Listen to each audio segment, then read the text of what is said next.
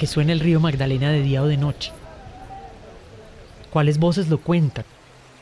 ¿Qué relatos se entrelazan en su historia? ¿Cuáles desafíos navegan por sus aguas? El Banco de la República se hizo estas preguntas e invitó a participar a cuatro productores de podcast a entrelazar experiencias, narrar el río y producir Cuando el río suena, un podcast que nos lleva por un viaje sonoro a lo largo del río Magdalena para reflexionar sobre los ríos como territorios de vida. Soy Ángela Pérez Mejía, su gerente cultural del Banco de la República, y los invito a escuchar El Magdalena en 16 episodios. No hay uno malo, no se los pierdan. En este episodio de Cuando el río suena, escucharemos la serie Un río de gente, producida por Adriana Teortúa.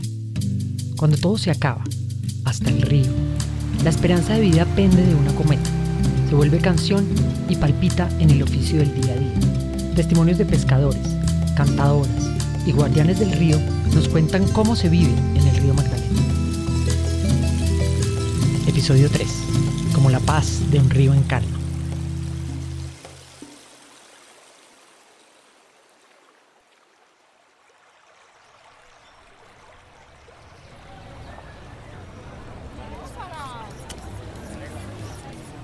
Aquí, aquí no vive el que quiere y no el que puede. Aquí en Puerto Berrío. Esto es bravo, esto es bravo aquí. Él es Hugo Hernán Montoya. Tiene 67 años. Nació en Medellín, pero desde hace más de 60 años llegó a Puerto Berrío y ahí ha vivido toda la vida. Es un tipo delgado y hablador, alegre y también sereno, que para ganarse la vida ha hecho de todo. Ha sido desde jardinero hasta pescador. Pero de todos sus oficios, en el que se ha desempeñado con más constancia y vocación es en el de animero. Sí, animero, alguien que cuida de las ánimas. Animero. Animero es aquella persona que pide por todas las almas del purgatorio en el mes de noviembre. A partir del, del 2 de noviembre hasta el 30 de noviembre. Llueva, truene, relampaguee. Él pide por aquellas almas que están al borde del abismo infernal, por aquellas almas que están en riesgo de condenarse, por aquellas almas que nadie ora por ellas. Entonces, ese soy yo el que pido por ellas, por favores recibidos, para pagarles favores a ellas, porque ellas me han salvado de muchas. Este oficio en desuso, que es muy inusual en diferentes regiones de Colombia, tiene una especial cabida en los pueblos del Magdalena Medio, especialmente entre los pueblos donde ha habido una herencia de la cultura paisa. De todos ellos, tal vez no haya uno con más devoción a las ánimas que Puerto del Río, todo por una sencilla razón, los milagros. Porque aquí la, la gente cree mucho en ellas, porque ellas al creyente lo amparan y lo favorecen de todo mal y peligro. Por ejemplo, yo soy creyente, entonces yo vengo y le pido que me amparen y me favorezcan de todo mal y peligro. Váyase por donde le dé la gana que no le pasa nada. Métase por las partes más, más tenaces y no le pasa nada. No lo ven. Si lo van a atacar, no lo ven. Y si lo ven, lo ven lleno de gente, acompañado. Entonces, ese es el valor de las almas del purgatorio aquí. Sí. De hecho, Hugo Hernán llegó a ser animero justamente porque, según cuenta, su vida se debe a un milagro. Nació siete mesino, hijo de una madre soltera y alcohólica que lo dejó a la deriva durante más de 15 días. Cuando Elena, la hermana de ella, es decir, su tía, fue a visitarlo recién nacido, lo encontró al borde de la muerte y se lo llevó al hospital. Mi mamá era una alcohólica empedernida. Cuando me entregaron a mi mamá, como a los 15 días, fue la hermana de ella o mi tía a visitarme, a ver cómo estaba el niño. El niño de esos que era yo. Entonces, cuando me encontró fue en el peor desaseo de la vida. Pero te digo, por favores recibidos. A mí me salían hormigas por los ojos, por las orejas, por las narices, por la boca. Se sabía que yo estaba vivo porque me palpitaba el corazón. Entonces mi mamá arrancó conmigo para el hospital cuando ella trabajaba. Cuando llegó allá conmigo, los médicos me vieron, le dijeron, Elena, el niño no tiene vida. Ese niño no lo salva la medicina. A ese niño lo salva un milagro. Elena, Haciendo caso de ese diagnóstico, por recomendación de una vecina, fue hasta la iglesia de San Nicolás en Medellín y le rezó al santo y a las ánimas del purgatorio. Les recomendó salvar al niño que estaba al borde de la muerte. Y ya que Hernán está vivo para contarlo, no duda de que las ánimas lo salvaron. Son muy milagros. A los dos días ya no tenía hormiga, ya no tenía nada. A los tres días abrí los ojos y ya me movía. Entonces me cogió ella y volvió otra conmigo para el hospital. Todos los médicos al verme dijeron, Elena, ¿qué hiciste? Que este niño estaba muerto. Entonces ya le un milagro, ustedes me dijeron un milagro, un milagro. Desde entonces, la vida de Hugo Hernán quedó prendada a la devoción de las ánimas. Yo me metí a Nimero para pagar ese milagro. Yo cierto día dije, ya había muerto mi mamá, y yo voy a pagarle a las ánimas ese favor y a San Nicolás, de que me tienen así. Yo quiero ser animero. Y esa no es la única vez que le salvaron la vida. Han sido muchas. La última vez, hace un par de años, cuando, según cuenta Hernán, un traqueto de la zona intentó asesinarlo a tiros. A mí me cogieron así, ¿verdad? pa, pa, pa, pa. Y no le dio juego el revólver. Salió afuera, todos los tiros los quemó, a un alumbrado. Apenas se sintió sin munición, arrancó a correr el paciente. Al otro día, cuando me encuentra el man llamando por celular, entonces yo le digo, antes él me llama, don Hernán, lo llamo para que me enseñe la oración que usted sabe. Yo le dije a usted, usted está equivocado conmigo. Mano, entonces, ¿usted quién es? Ah, usted no sabe quién soy yo. Yo soy el animero de este municipio. Yo, ¿cómo que usted es el animero? Le digo, sí. Ah, con razón. Esas viejas te quieren mucho. Te amparan y te favorecen de todo mal y peligro. Yo disparate cuatro veces y nada me vuelvo el revólver. Entonces le dije, vea mano, ¿quiere que le diga? Usted se metió conmigo, es como meterse con ella. Ellas son las protectoras mías, que yo llevo 12 años sacándolas a ellas y pidiendo por ellas. Así son de milagrosas las ánimas del purgatorio en Puerto del Río, según cuenta Hugo Hernán Montoya. Y por algo lo dirá, pero aclara que hacerse a sus favores tiene su ritual.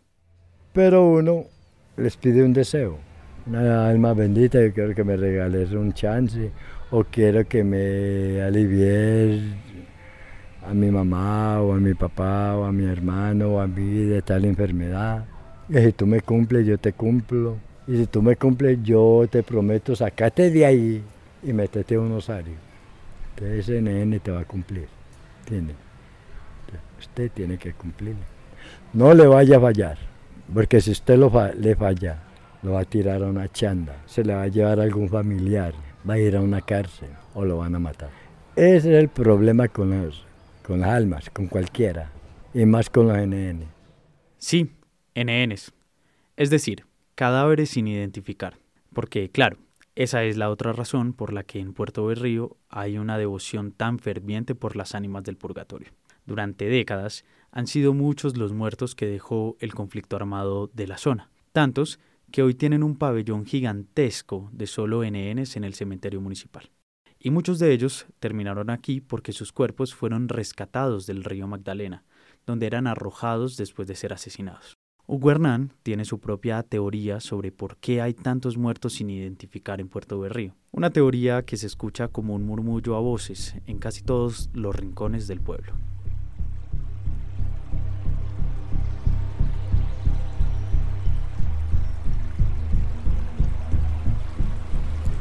Yo te voy a decir la verdad. Que Puerto Berrío era un sitio de la UNO, de la JUCO, de la UP, del ELN, de la FARC. Puerto Berrío era de esa gente. Pero no se veía pues matanza ni nada entre ellos ni nada. En el río Magdalena aquí había un grupo, ese grupo de muerte al más muerte a secuestradores. Es que empezó las muertes. Sabían que usted era de la UNO, lo mataban. Que usted era de la JUCO, lo mataban. Usted era de la UP, lo mataban. Usted era del ELN, lo mataban. Y como esa gente se cargaba de identificación, ellos mismos les quitaban la identificación y quedaban como NNs. Entonces aquí los traían sin documentos, ya dañados, que nadie los conocía, al hueco como NN. Y quizás bien conocido. Entonces ese era el motivo. Y más de una desaparición al río. Aquí traían los que mataban en el monte, los que mataban al ejército, a la policía, o quizás campesinos que no eran de ninguna tradición. Entonces, como venían indocumentados, entonces quedaban aquí como en el, el río Magdalena. Es el cementerio más grande que hay en el país, porque allá eran donde tiraban de la dorada para acá. Todos al río, al río, al río, al río. Para que no los encontraran. Esa especie de cementerio flotante en el que se convirtió el río Magdalena a esta altura de su recorrido no es un relato producto de la exageración de los habitantes de esta región, por más fantástico o exagerado que suene. La guerra que ha vivido Colombia durante décadas ha tenido al Magdalena Medio como uno de sus epicentros más complejos, y eso, en otras palabras, se traduce en miles de víctimas que son lo más visible de una problemática social que hoy deja una estela de muchos problemas en los habitantes de pueblos como Puerto Berrío o algunas de sus poblaciones vecinas. Uno de los elementos, digamos, como más característicos y visibles en, en el Magdalena Medio es cuando los cuerpos de las personas que mataban eran echadas al río, ¿sí? Y flotaban los cadáveres en el río él es Daniel Solano.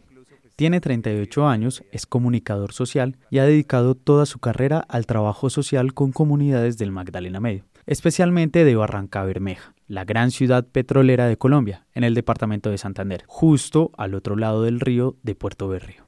A pesar de las coincidencias y semejanzas culturales que comparten ambos lugares, Barranca Bermeja es diametralmente diferente a Puerto Berrío, pero han vivido la violencia con la misma intensidad y ambos pueblos lo vieron sobre el Magdalena. Digamos que em, siempre eran historias o uno los escuchaba, otros los vieron, sí, que eran como cuerpos allí flotando en el río. Eso, digamos, generó una tristeza tan profunda que aún eh, yo considero que las lágrimas de sus familiares recorren el río Magdalena. Eso, digamos, ha quedado muy profundamente en nuestros corazones porque, em, digamos, cuando tú menosprecias la vida del otro eh, y lo ves solamente como un cadáver, eh, digamos que no, no, tendría mucha significancia.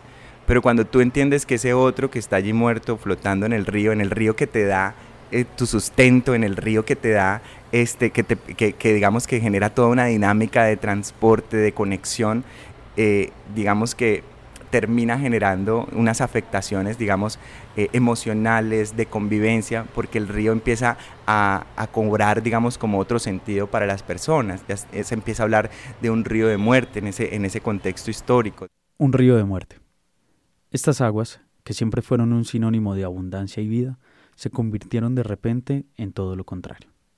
No importaba en qué pueblo de la zona se estuviera. Hasta allí llegaba la violencia y la gente la miraba desde las orillas porque justamente el río es lo que ha permitido el encuentro de los de aquí y los de allá, ya sean de Puerto Berrío de Barranca Bermeja, de Antioquia, de Santander, Caldas o Boyacá. Por tierra son departamentos muy diferentes, pero todo cambia visto desde el Magdalena, porque este río, antes que imponerles una distancia, les sirve como un camino para encontrarse de manera natural. Todos son en tanto el río es.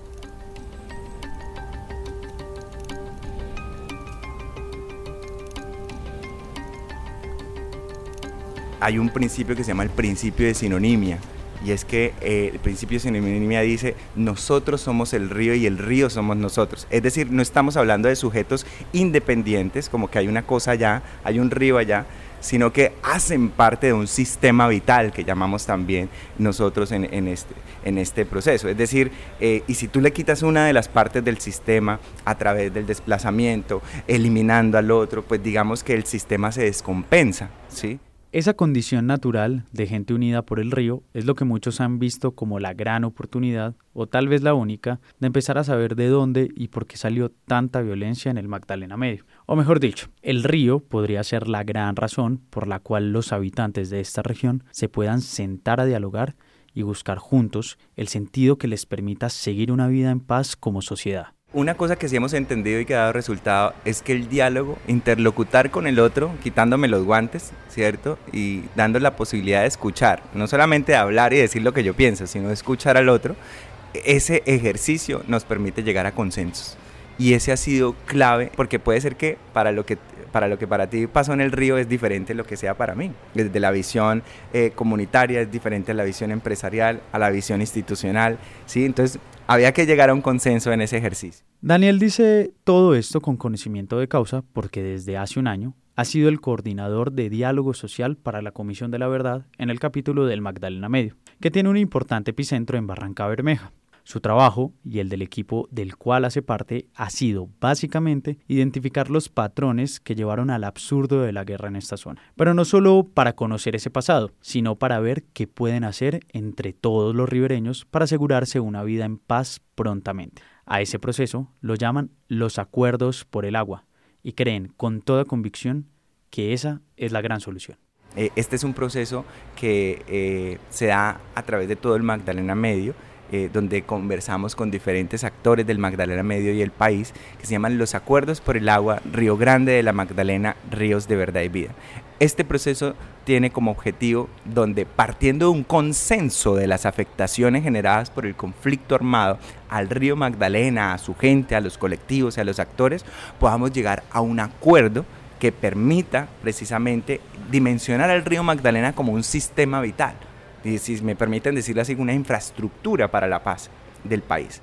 Pero armar esa infraestructura es, por lo menos, una misión titánica. No por las dificultades logísticas o las diferencias entre los que piensan una cosa y otra. El gran reto es la desesperanza intensa en la que han vivido los ribereños por generaciones. En Puerto del Río, por ejemplo, es casi un síntoma generalizado en cualquiera de sus habitantes. Como lo dice Hernán Montoya, a veces el conflicto armado y su estructura parece un círculo vicioso sin escapatoria. Puerto Berrío, yo creo que en Colombia es el municipio donde más ley hay. Tenemos el Calibío, tenemos el Pipatón, tenemos la Brigada, tenemos el Bomboná, tenemos la Sijín, el CTI y la policía. Y mire cómo es este pueblo de pequeño para toda esa ley que hay aquí. Y aquí se los pasan por la galleta. ¿Qué nos ganamos? ¿Qué nos ganamos con eso? Aquí no nos ganamos nada, porque todo es una misma revoltura, todo es una misma revoltura. Aquí no.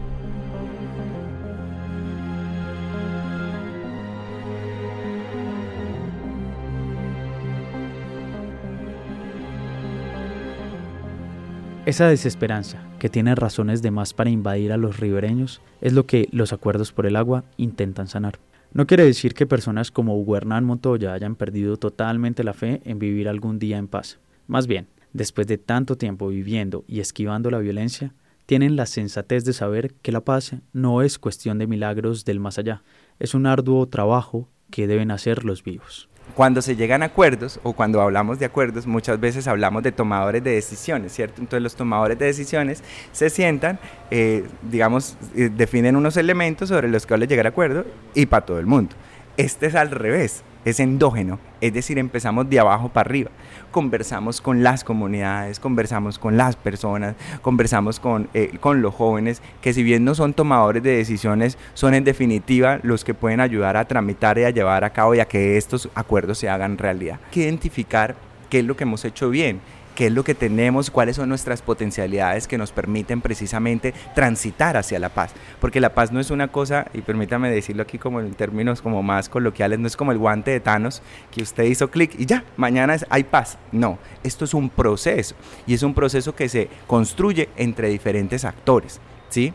Es un proceso de concertación. La cruzada que el equipo de la Comisión de la Verdad ha emprendido en el Magdalena Medio tiene muy claro que lograr su misión solo será posible si escuchan todas las voces y opiniones de los ribereños, porque es ahí donde está la materia prima de las soluciones. Soluciones como la que, desde su pesimismo, ha pensado Hugo Hernán Montoya una y otra vez en tantos años rezando por las ánimas de los cuerpos sin identificar que hoy llenan el cementerio de Puerto Berrío. Hombre, la solución que se lleven esos NN, porque entre tanto NN que hay aquí, hay familiares de gente de aquí de Berrío. Entonces lo que nosotros queremos, que los familiares encuentren a sus, a sus NNs o a sus muertos y les den sagrada sepultura. Que les den sagrada sepultura y listo. Como dijeron los de la unidad de víctimas, no. Nosotros vamos a hacerles la prueba de ADN y de ahí buscamos a los familiares para que lo reclamen, para que les den sagrada sepultura. Eso sería lo justo. Yo estoy de acuerdo con eso. Ese tipo de propuestas son las que caben perfectamente en la búsqueda de los acuerdos por el agua, porque, como dice su manifiesto, desde cualquier perspectiva, el agua del río recorrió esta tierra primero que nosotros y desde una visión concertada, mucho más global, todas las formas de vida que habitan el planeta Tierra están conformadas principalmente por este elemento, lo que nos lleva a afirmar que los animales y las plantas son presentaciones diferentes de este líquido preciado y que los seres humanos somos agua que piensa y habla, es decir, que hablar del río es hablar de nosotros mismos y el valor de la vida. El valor de la vida. Por más que sus vidas sean diferentes, por más que hayan drenado sus ilusiones una y otra vez, en el fondo, en el Magdalena Medio hay una fe profunda en algo que los salve. Para algunos son las ánimas, para otros son los vivos. El ribereño al ritmo de las aguas, cuando boga por las aguas, es una cultura que fluye constantemente alrededor precisamente de la convivencia con el otro. Cuando decimos somos solidarios, somos personas que muy a pesar de todo esto que nos ha pasado y que deberíamos ya no confiar en nadie, seguimos confiando en el otro, en el vecino y somos personas con un, un grado de esperanza muy alto. Creemos en que muy a pesar de, de, todo lo que ha ocurrido, muy a pesar de todo lo que ha pasado en el río, de lo que ha pasado en nuestra tierra, aquí seguimos intentándolo nuevamente. E incluso aquellos que dicen que, que, ya no hay camino, lo siguen intentando. Porque cada mañana que usted se despierta, que cada ribereño se despierta para hacer sus casetes, se levanta con esperanza en el que vamos a tener un, un territorio en el que podamos vivir en paz. Si no, que lo diga el animero. No, yo sigo lo mismo. Lo mismo, mismo como, como si no hubieran NN, como que hubieran porque la misión mía es pedir por todas las almas.